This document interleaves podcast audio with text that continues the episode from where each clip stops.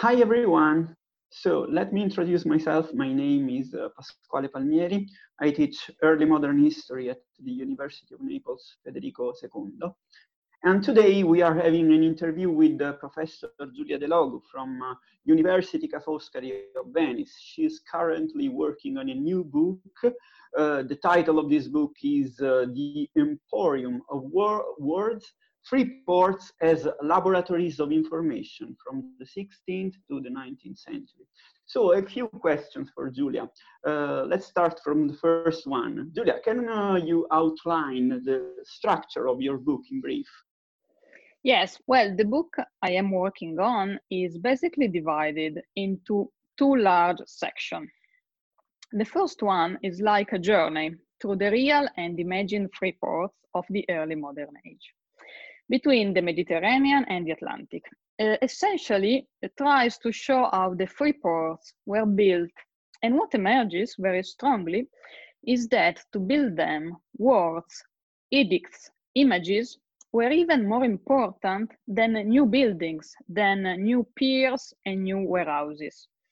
And that since the 16th century, there was a great deal of attention to the construction control and circulation of information. The second part explains what happened inside the free ports, how this information was created, how it was transformed into knowledge, and how it was then used for reforms and changes in the most varied areas, uh, trade, health, migration, the granting of citizenship. So, perfect. So mm, let's go with the second question. So uh, can you give us a sense of, uh, the main arguments of your book? Well, it is a book on information, not essentially on free ports. Uh, it aims to explain how communication strategies, uh, which are still vital today, were developed in the early modern age. Uh, to do this, it, it abandons some of the schemes used so far I mean, the emphasis on networks and the circulation that seem to give the erroneous idea that information develops like by spontaneous generation. My book instead focuses on two aspects, uh, places, such as free ports, and agents. Uh, well, the idea is to show that information is never neutral but generates knowledge that then impacts on society and changes it. In short, information is a way to build a political reality. Uh, the other side of the question is that this uh, quantum leap that occurs in early modern information strategy is also a necessary element to understand what modernity really is uh, modernity is not a set of values of progress or the affirmation of the modern state. I think modernity is a set of negotiation processes, of encounters and clashes between uh, different spaces and different social components. In the early modern age itself, there is a growing awareness that the center of these processes is information. And information, which is dominated by different narratives that in some way must be disseminated or controlled or transformed into concrete actions. So information seems to be pretty crucial in, um, in your work. And uh, what was your motivation when, when you started working on this book? Where did your inspiration come from? In other words, could you tell us uh, what uh, led you to write this book? Yeah, well, exactly. I wanted to understand uh, more deeply how information is constructed in the early modern age and how it is used going beyond the logic of networks, uh, which of course help understand circulation, but not the impact, not the agents, not the, let's say, truly political side of all information processes. Uh, to understand these, uh, I think we have to go back to places. Uh, port cities, seem to me a good starting point.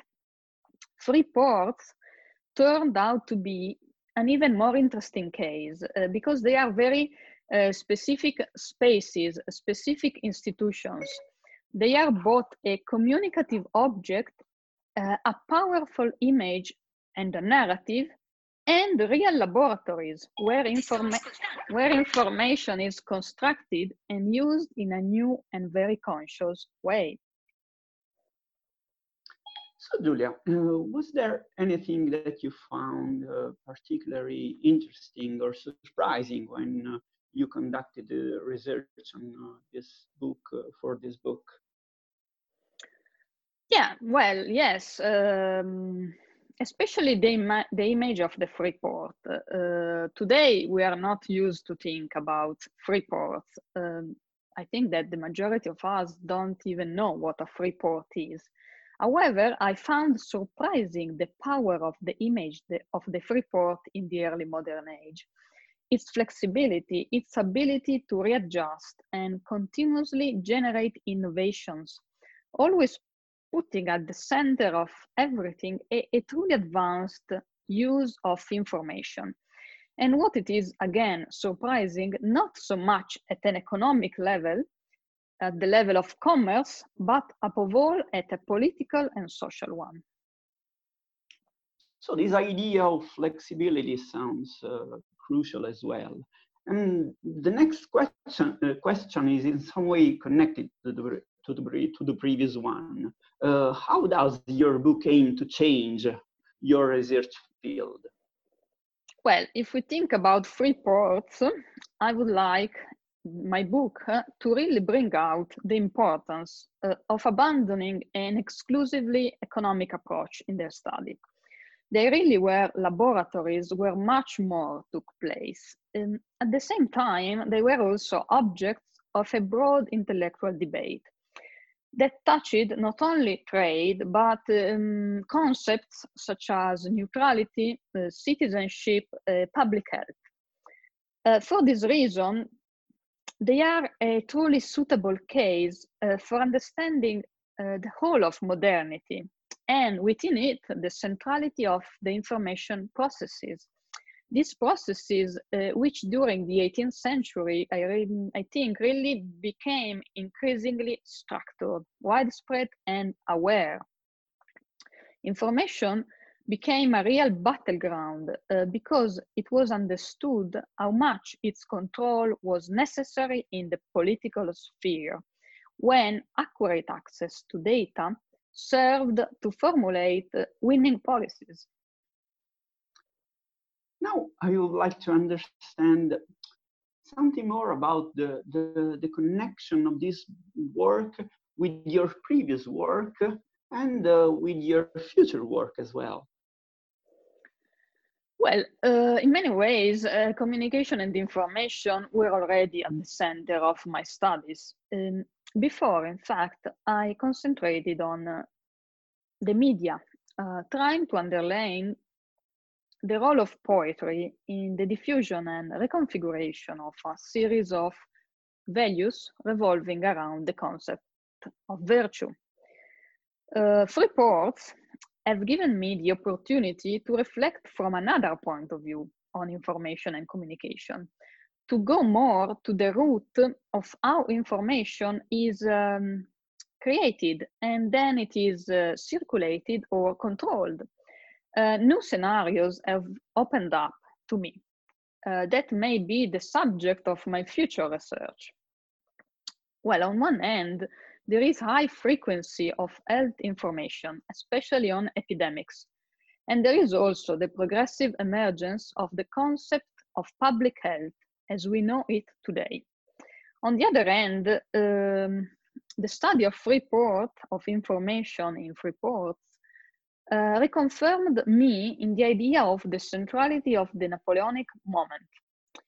To understand the 18th century heritage in the 19th and beyond, in fact, even if we look at free ports and information, Napoleon acts as a filter and ensures that the early modern age experience reaches the contemporary age and also travels beyond the European borders. One last question, Giulia. Um, it's about your readers.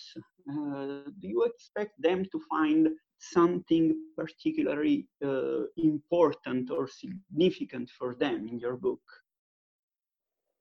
Well, in general, what I would like is for them uh, to understand uh, that everything uh, I will tell about free ports and information uh, is not an end in itself, uh, but wants to be a sort of window uh, through which to observe the complexity of reality in a historical perspective and not only historical maybe. Thank you so much, Giulia. I, uh, I assume uh, this could be enough to introduce to your uh, work and to the book you are working on.